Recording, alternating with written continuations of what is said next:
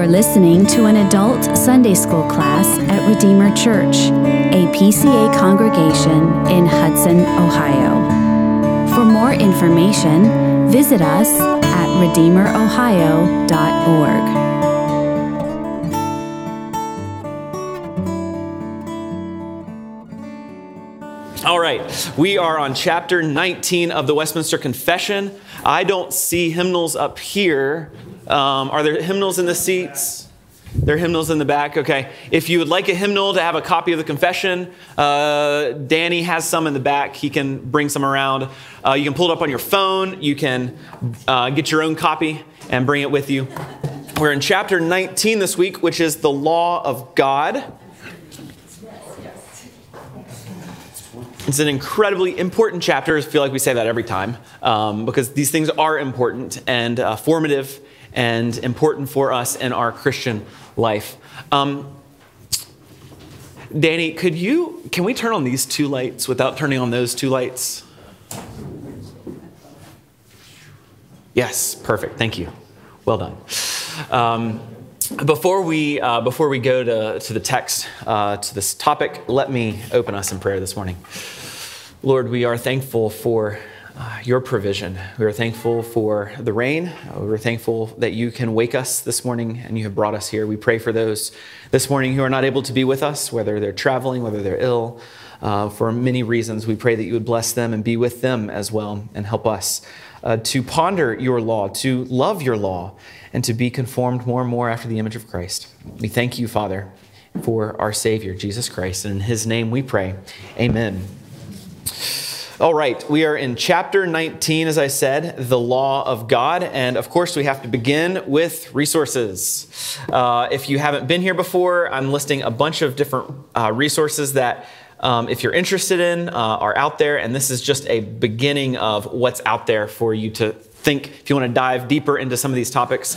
Um, these are general uh, topics. I'm listing first uh, systematic or general resources, systematic theologies, um, all of which will discuss our topic today, the law of God. Um, uh, to various uh, various angles and various uh, depths. And so I've got a, couple particular um, resources. And the first, just thinking, well, thinking about the law. And the first is just an exposition of the Ten Commandments. Often, uh, what we're going to see is the Ten Commandments still are a guide for the Christian life today. We are still called to obey the moral law of God as it is given in the Ten Commandments.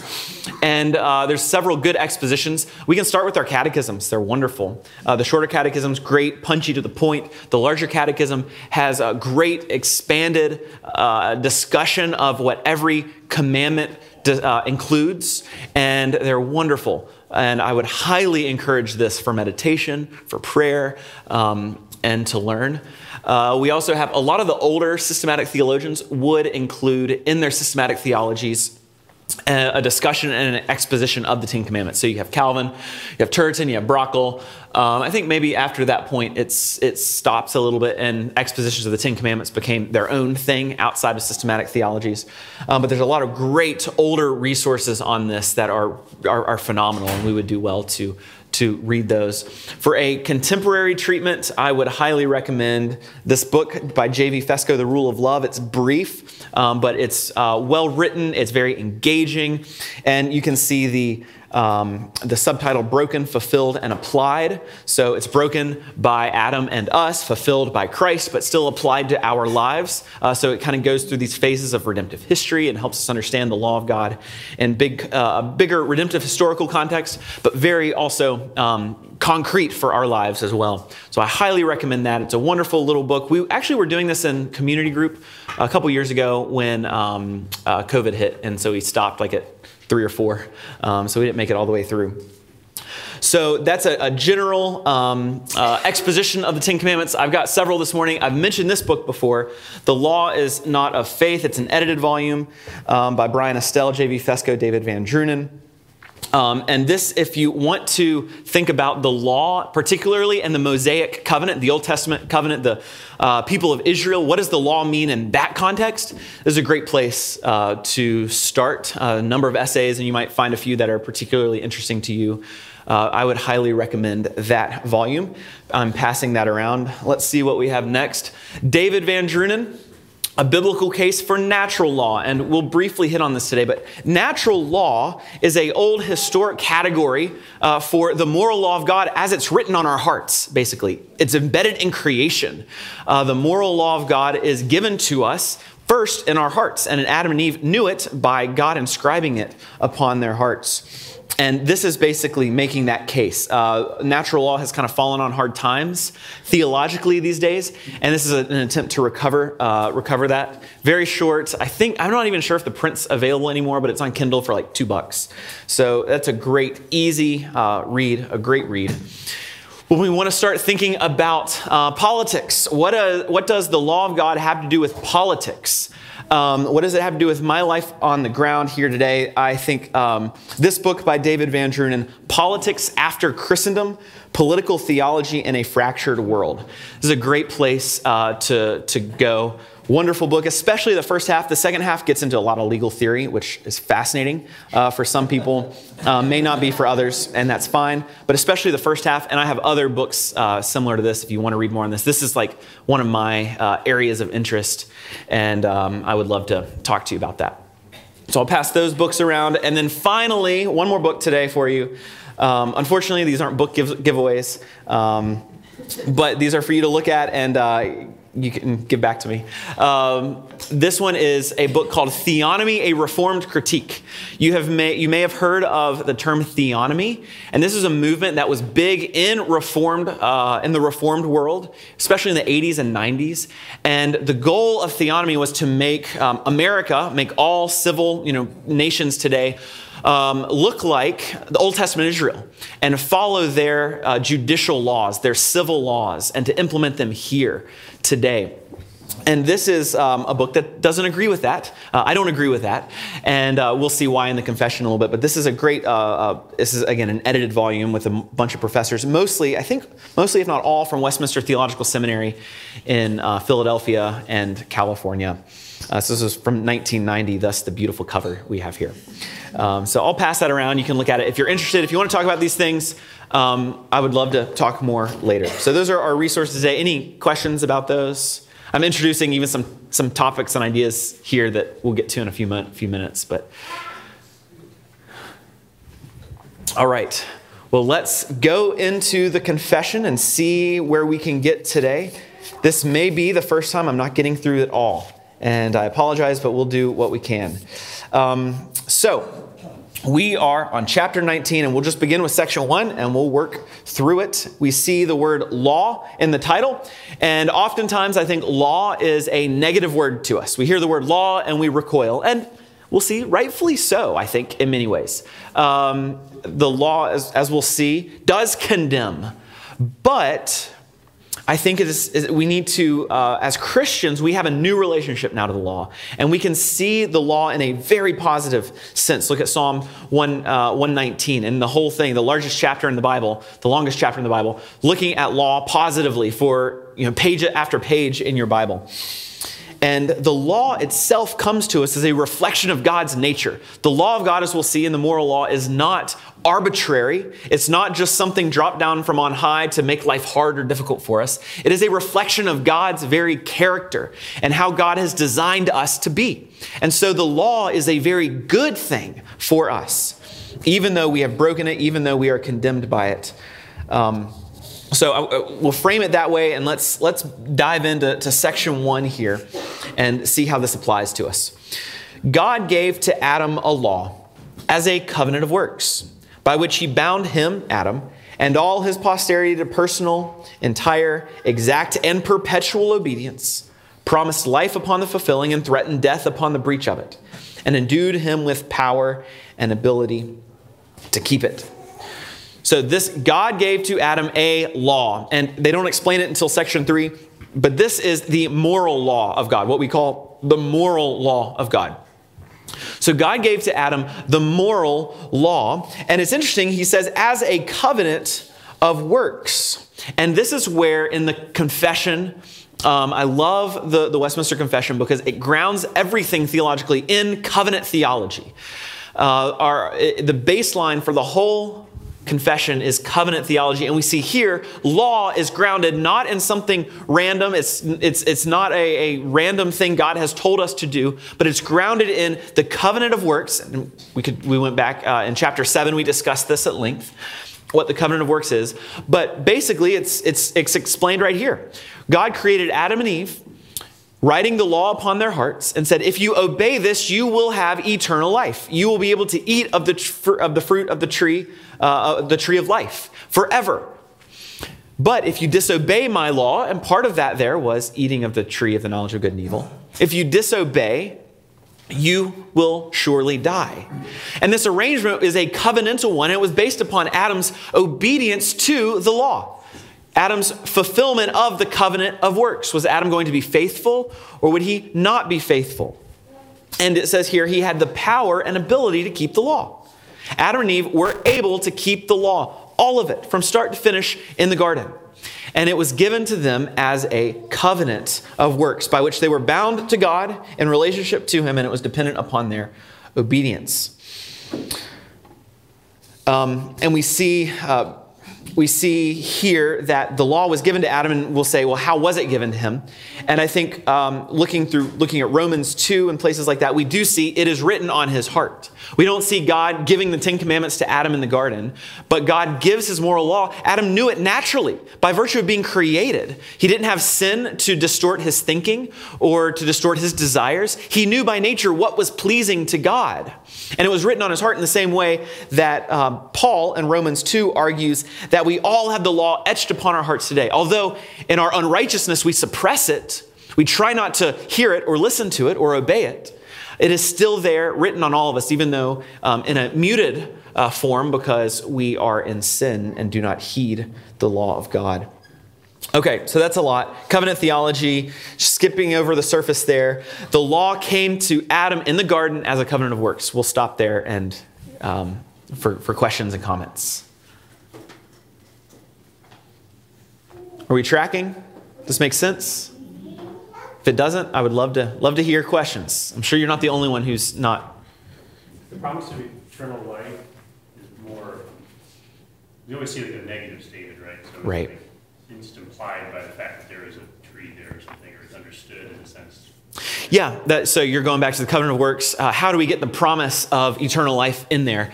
A couple things. Yeah, the the the um, the tree of life there represents this eternal life, and we see it actually comes back all through Scripture. And then in uh, Revelation 21, we will eat of the tree of the uh, the tree of life in the new heavens and new earth. So we see this connection. Even at the beginning, it was pointing us towards the end, um, but also the Sabbath rest, uh, that seventh day uh, that uh, represents the eternal rest of God that Adam and Eve would achieve if they would, uh, if they would have obeyed.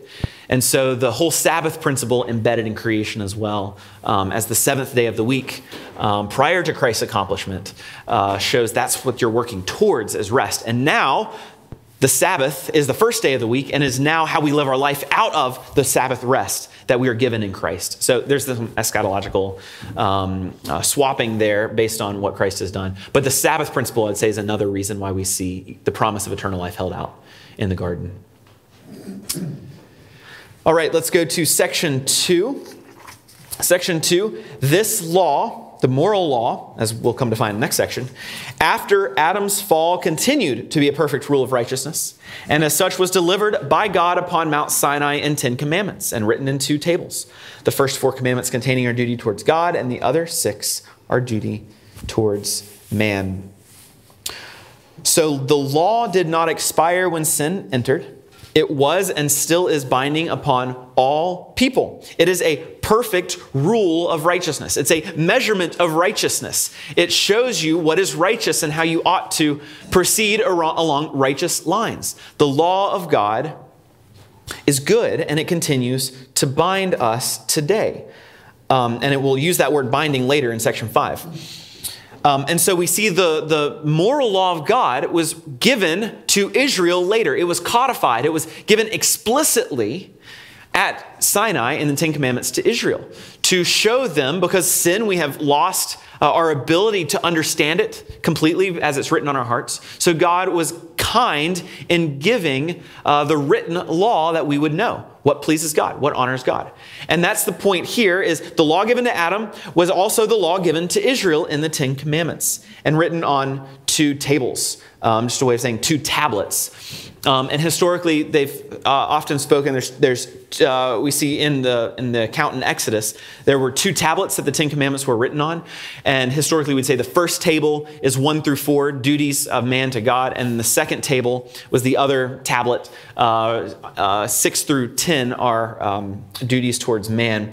Uh, scholarship now doesn't believe that they're separated that way. They think all 10 were written on each tablet. Not that it really matters, but um, it does if we're understanding ancient Near East treaties, because this is how treaties were written. They were given two copies, and one was given to each party. Um, and so we see these two tablets. One was given for Israel. Well, they're both given to Israel because God didn't take it one up into heaven. But it's representing the two parties of this uh, treaty, this contract, this covenant that God and Israel were, were um, entering in. If you want more about that, read The Law is Not of Faith. Um, there's a lot more there. Um, but that, that you hear two tables of the law, and now we just speak um, symbolically, saying there's kind of two halves to it, even though we believe all 10 were written on each tablet uh, when God gave them there in the. Table one is one through five? One through four. Okay, so table two is, is five through. Five through 10. Mm-hmm. Okay, and five is honor father and mother. That's right. So it's kind of a hinge, yeah, it's kind of a hinge that could go both ways because father and mother, as if you read the larger catechism, how it explains, father and mother doesn't mean just biological father and mother, it means all in authority over you. So we could say spiritual authority, we can say God, we can say all kinds of things. So it kind of hinges, uh, you know, between the two. But we say generally it falls on the second table, as we do think of human authority. Interesting. Uh, I, I would argue maybe it's not obviously just really quickly analyzing, not obviously. Yeah. Five doesn't obviously not belong to one through four. Right. No, I think you're right. Because one through four is like, you know, authorities, authorities, authorities. Mhm. But God being an authority. Right. basically. And then it transitions to, okay, he's gonna act through human authority. Right. Yeah. Not the worst commandment to have on the first table. Right, exactly. And I think at the end of the day, it doesn't matter because they're all the Ten Commandments and all bind us. Um, but historically, we've spoken because one through four, it's it's worship, it's how you worship, it's when you worship, uh, those kinds of things. And this isn't explicitly like worship related. And so they'll say, yeah, this is more like how we relate to other people. But your point's well taken, and I'm totally fine with that as well. So, um, the point here is the moral law of God is given upon Mount Sinai in Ten Commandments to Israel. So let's go to section three. Besides this law, commonly called moral, God was pleased to give to the peoples of Israel as a church underage ceremonial laws containing several typical ordinances, partly of worship, prefiguring Christ, his graces, actions, sufferings, and benefits, and partly holding forth diverse instructions of moral duties, all which ceremonial laws are now abrogated under the New Testament. All right, so we're getting into some waters here, and so I'm going to uh, use a PowerPoint in a way I don't normally do this. Hopefully, it's helpful. So, we're now talking about different kinds of law. So, we're talking about uh, the threefold division of the law that was given to Israel. And so the first kind is the moral law that we've been talking about. And we'll come back to the moral law in section five. But section three and four are a little bit of excursus, uh, excurses, um, talking about other topics that are important and are very, very important. Um, but it's going to show the other kind of law that's in the Old Testament. And so we'll come back to flesh out the moral law in a few moments. We have the ceremonial law here in 1903. So there's the moral law that was given to Israel, but also ceremonial laws were given. And so we see uh, the confession does a great job explaining what these are. Uh, typical ordinances, uh, types and shadows uh, that point, that are types pointing to Christ, partly of worship, prefiguring Christ, his graces, actions, sufferings, and benefits. So we see here the sacrifices. We see here all of the feasts of the Old Testament. These are pointing them to Christ, their need of Christ, the, the reality of redemption in the coming Messiah. So there's such great fruit that we can, we can uh, see as we study the law, especially these ceremonial laws uh, that we're speaking of now, as it points Israel to Christ. And then it also is holding forth diverse instructions of moral duties. All so. Um, so there, it also demonstrates uh, different ways there to honor God. Um, and it says these have been abrogated. So let, us fill this out a little bit. First, abrogated by Christ. We don't do the ceremonial law. We don't have circumcision anymore. We don't do the feasts. We don't do sacrifices. We don't have a temple. All these things are abrogated because Christ was the fulfillment of them. Christ has completed all of them. And so all these external rites and rituals that Israel practiced day after day, year after year, came to completion. It was tiresome and wearing them out. And they knew that would come to an end one day when somebody would fulfill it, and Jesus has. So we don't go back to the Old Testament. That's that's what Galatians is all about. We don't go back to the Old Testament. That's what Hebrews is all about. We have something better. We have Christ Himself. It was all pointing to Christ, but we have Christ. So we don't need these ceremonial laws. They are abrogated. Christ fulfilled them. And there's several uses we could talk about. Different people talk about these uses in different ways. Uh, it prefigures Christ, points to Christ, and provides instruction of moral duties. That's what the confession says here. And some call the ceremonial law an appendix to the first table of the moral law, which I think might be a helpful way of thinking about it. The ceremonial law is how do we worship God in a way that points us to Christ for a time under the Old Testament law, under the, the Mosaic covenant. So, um, the ceremonial law is very important. And in fact, um, my plan at this time, Lord willing, after I finish preaching through 1 Peter in the evening, probably at the end of the year, I think it's going to line up well at the end of the year, I'll finish that. And so starting next year, I'm going to preach uh, through at least part of Leviticus uh, as we talk about some of these exact things the ceremonial law, the different kinds of sacrifices. How does this point to Christ? Uh, and so I, I hope that will be fruitful. And so we still use the ceremonial law, but we don't observe the ceremonial law today. We'll, uh, we'll stop there. What, um, yeah, comments? The law doesn't always nicely break up when you look at individual laws into right. moral, ceremonial, right. and civil. Mm-hmm. Virginity tests. Where does that fit? Yeah, yeah. Um, you have, so obviously a lot of these things require judgment. Right, and right. a lot of how how to apply, say, how to, when, when you take civil laws, how to, how to extract principles from mm-hmm. civil laws. Right, How do you right. apply those principles yes. into a given culture, in a given time and place? That's right. Yes, and um, we're, we're looking at, you know, th- there is criticism of this threefold division of the law, but it's what the confession teaches, clearly. And it, it begins all the way back to Augustine, who started talking about this threefold division of the law. But you're right, it doesn't completely, we can't, we can't take every line of, of uh, Deuteronomy, uh, of Leviticus, and put it under one of these three categories, because there's overlap. There's, it's still helpful. It is, right. It is. It's just not perfectly clean. That's right, exactly, exactly. And there's examples like the ones you gave, and there's others that's like, okay, what is this? What do we do with this? And I'm no expert on this, and uh, and so there's a lot of of you know discussion I'd like to have on that. Um, I don't know, and I think every th- there's a lot of. Um, and we need to take everyone case by case and understand what is this pointing to? What is the point? What is the reason? And, and we'll get to judicial laws in a second. And we can maybe see there's different reasons for these different kinds, and we can understand a little bit why God gave these particular laws to Israel and then classify them um, uh, under one of these three categories. Or maybe it's on, you know, maybe it is somewhat civil, uh, judicial, maybe, and also somewhat ceremonial. Uh, and it falls in both. Um, and we can, you know, talk about how that would apply. But I think that's a good point. teachers point to the ceremonial law as additional reason um, for why we want to have a worship service of the style that like our church does, um, or, or, something similar. The many churches say, you know, this is very important that it's in order. Um, but then I've heard other Christians talk about um, because the laws are abrogated, um, we're, we're not bound to have things echoing the Old Testament ceremonies. So um, how does how does that fit into our thinking? Yeah, that's great. So what I want to say is the moral law is absolutely binding. So the moral law that speaks, um, the, the, general principle of the moral law is we worship how God has called us to worship.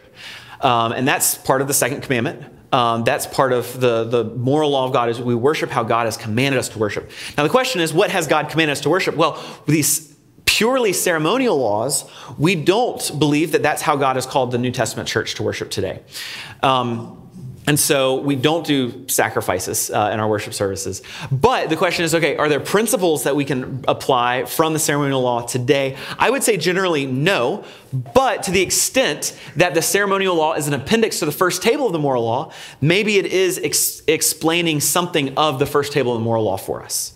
So the ceremonial law in and of itself doesn't bind us today, but the moral law does. And maybe parts of the ceremonial law can show us what the moral law means. But we need to be really careful if we're going to apply anything from the Old Testament today as far as worship.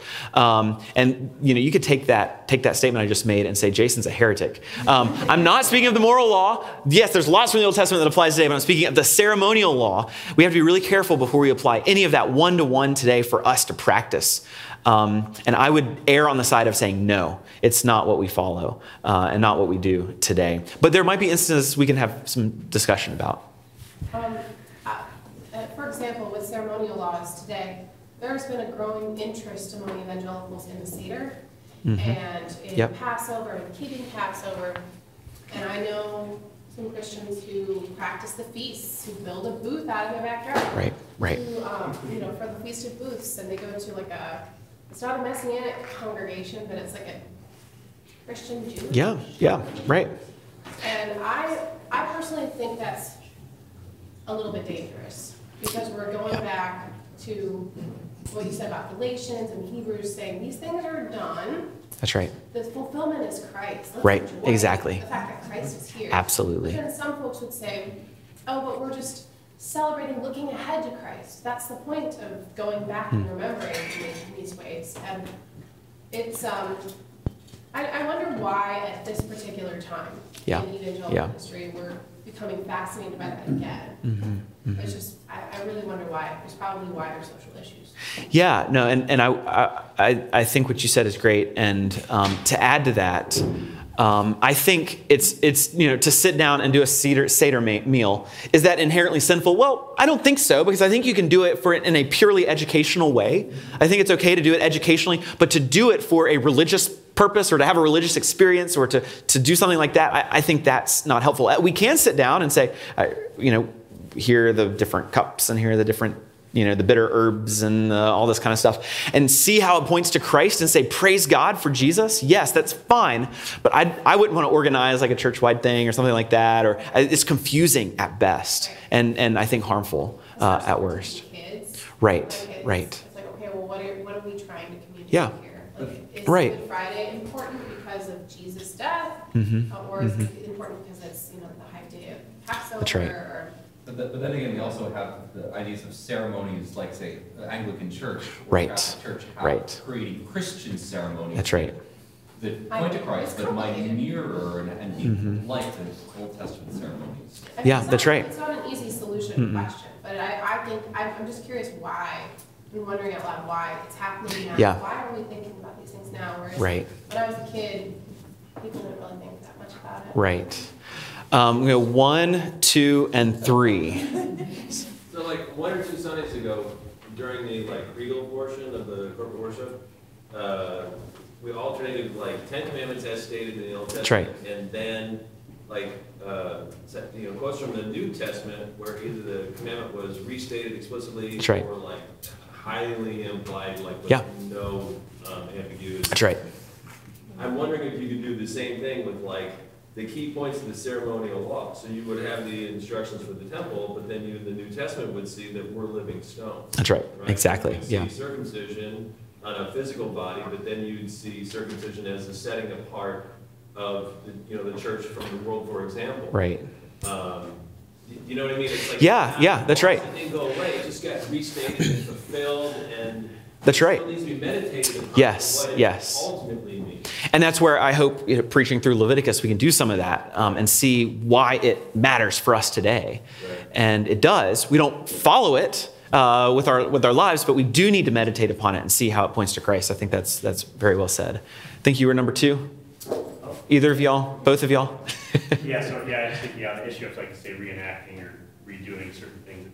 Yeah, it seems like, you know, the pri- primary value could just be like, if it is kids or something, you're, you're reading, reading a Bible story, maybe reenacting helps them to, to remember Yeah, what happened. right. that. Say, hey, this is what they did, that's, that's a historical sort of reenactment, Mhm. this is what they would do. Yeah.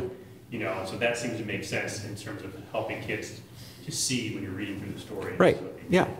It helps us as well. Um, Mhm. But in terms of, in terms of attaching a covenant or religious significance, sometimes people look at that as like a truly religious, like God is Right. blessing this Right. activity Right. especially well. I think, I think when we start to get into that, is where lines get way blurred. Mm-hmm. And I think maybe that happens, my, my guess could be that because we downplayed, um, the sacraments. That's right. Downplayed Exactly. given, then as this is, this is, this is the sign that points to Christ and his redemption accomplished, Mhm. not these other things. Exactly. Because communion has become so de-emphasized, then let's, let's start adding some other. That's right. things. Yeah. Yeah. Rihanna? I know that have done this and created these groups, a lot of times pull themselves out of uh, churches and then became like home church Mhm. oriented and then are looking, it seems like, and they're legitimate Christians as far as I can, you know. Yeah. I know them, they are trying to create those things that God has already ordained and almost like as a replacement, which it's almost like filling this God-filled hole of worship. of like, Yeah, how do we do yeah. this in a not biblical way? That's right. And that's where when we come to the table week by week, we're coming with all this like Old Testament realities, all the realities of the, of the Passover. Um, just it's it's pregnant with meaning from all these things. And so if we would only like look at it through the lens of the supper as we do commune with God week by week, it, it grows our appreciation for what the Lord's doing in the supper. Um, but that's that's where we do it. It's not in these kind of ad hoc, you know, determinations of, of doing the, the Passover today. Yeah. Move on, dear, you do not need my contribution. All right. Thank you. All right, let's go to section four, where we have the other, uh, the other judicial laws, as it's called, or the, the civil laws. Uh, to them also to Israel as a body politic, so as a, as a political entity, as a geopolitical um, body, he gave sundry judicial laws, which expired together with the state of that people, not obliging any other now further than the general equity thereof may require. So here we have the, civil law, the judicial law, as the, uh, the confession calls it. And these are all kinds of things like uh, you have to have a, um, a fence around the roof of your house. Uh, that's a judicial law. Or the, the punishments uh, for, uh, for crimes. Uh, these are judicial laws that have expired with the expiration of Israel as a theocratic nation. Um, and so, yeah, here we expired with the theocracy of Israel, but there's a general equity that's binding. Um, now, that's the million dollar question. What is uh, general equity? What does that mean? And uh, I won't go into that today. Read um, the biblical case for natural law and read the law is not of faith. Uh, those talk about it, and I can talk about it later. We don't have time today. Um, but the general equity just refers to, uh, as I, you know, with that the book, natural law. It, ref- it refers to that which is ordered and right as is written upon our heart, as the state is to govern relationship between man and man. And so there's a general equity, a fairness, a rightness, a justice that is embedded perfectly in the Old Testament law that we ought to strive after today. But that does not mean that the punishment of adultery needs to be the same today. It does mean adultery is more serious than you know, a lesser offense of, of theft or of, of um, lying. Um, but there are uh, but there are general principles that we can pull. So the general equity comes from the judicial law. And there's a lot there, and that's where the whole theonomy debate uh, can, can enter in quickly. Um, let me see what else we have here. Yeah, the, so the uses of the judicial law are to order the theocracy of Israel. That's why it's there, to order the nation. Um, and that's the use to them primarily. And we can look and, and learn certain things about uh, how separate they were from the world. We can learn all kinds of things about what God has designed for Israel under the, the- theocratic arrangement of the Mosaic covenant. Um, and I, I like this again. Some have said it is an appendix to the second table of the moral law. So it's fleshing out maybe some of the details of the second table of the law, what that might look like, how we do love our neighbor. That why do you why do you put a, uh, a fence around your roof? Well, because people uh, lived up there, and you had children up there, and it was wrong. It was negligent to not have a, a fence because your child could fall off and die. Okay, it was a law to show us how to um, not murder. To uh, it was a law to show us how to uh, value the life of others by not being negligent. And so now today, you know, the, the, the classic way of talking about this is today we put a fence around pools right? It's a parallel today uh, to uh, pre- preserve the life of others. To you know, the neighbor kid who wanders around and might fall in your pool and die. Well, we want to be careful of that, and so we put a fence around our pool.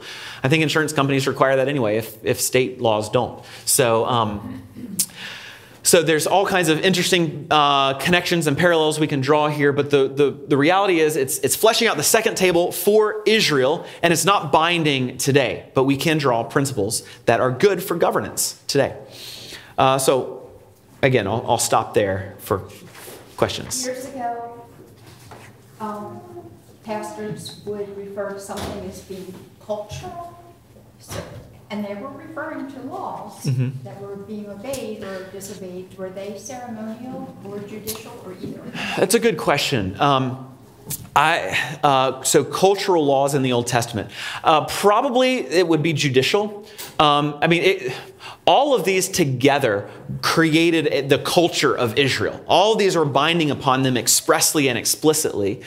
Um, and these were creating a, a, culture that was important for the nation of Israel. So probably they were talking about either of these. Um, the ceremonial, which was religiously oriented, and the judicial, which was simply, you know, how to regulate a nation.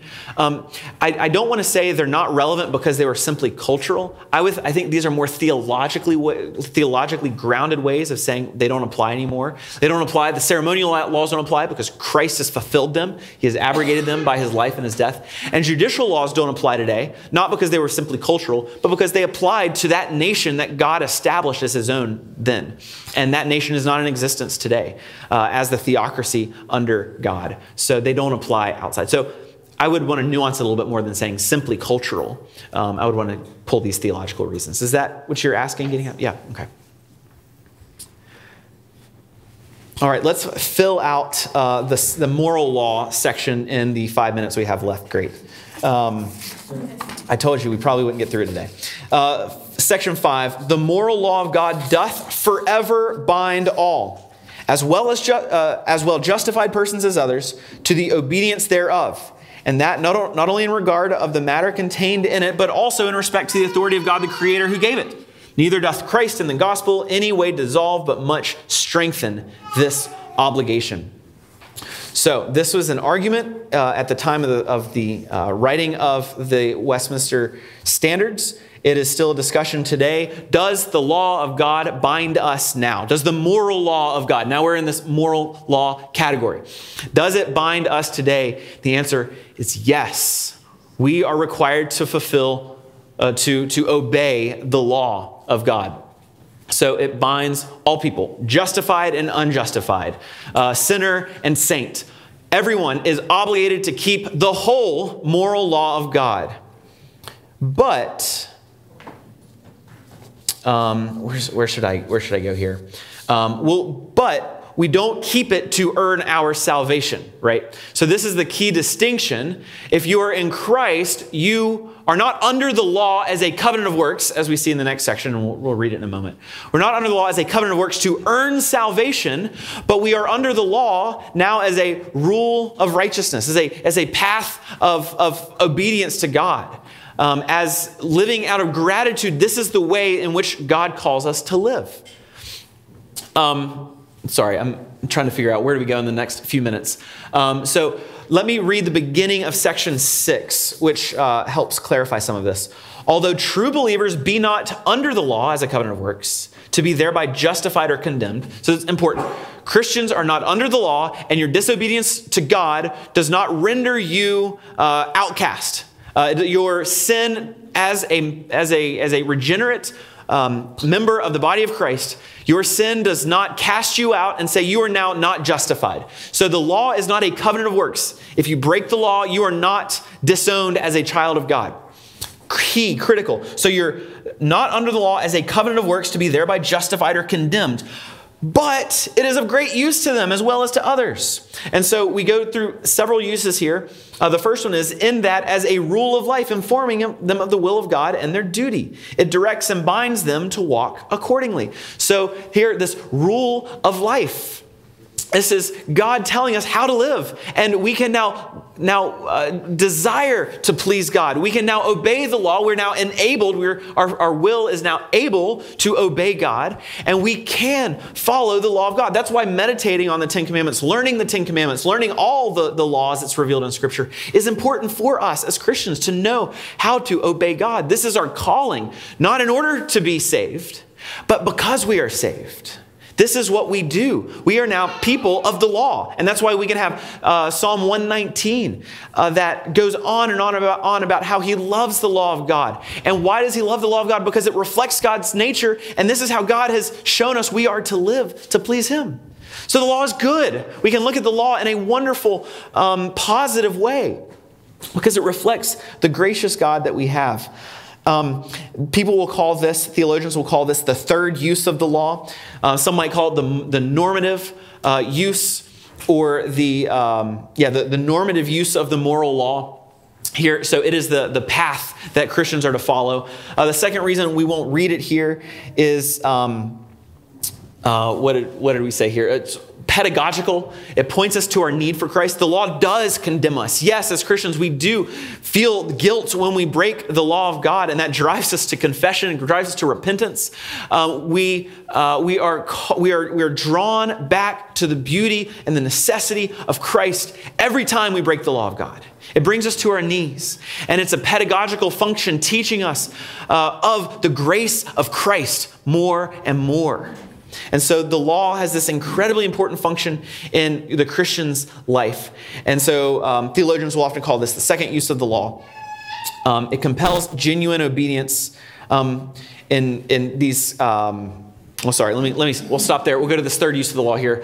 Uh, and we'll call this the civil use of the law. Now, this is confusing because um, you hear this categories the three uses of the law uh, the rule of life, the pedagogical, the civil three uses of the moral law, but then we have the three kinds of law. One is judicial, ceremonial, and moral. Often this judicial will refer to as civil. So it's confusing because we have civil here, one of the uses of the moral law, and it's its own category of law. And so we need to be really careful how we're talking about these things because this can be very confusing very quickly. But the civil use of the law is a general um, common grace restraint of sin on all people because we have the law written on our hearts.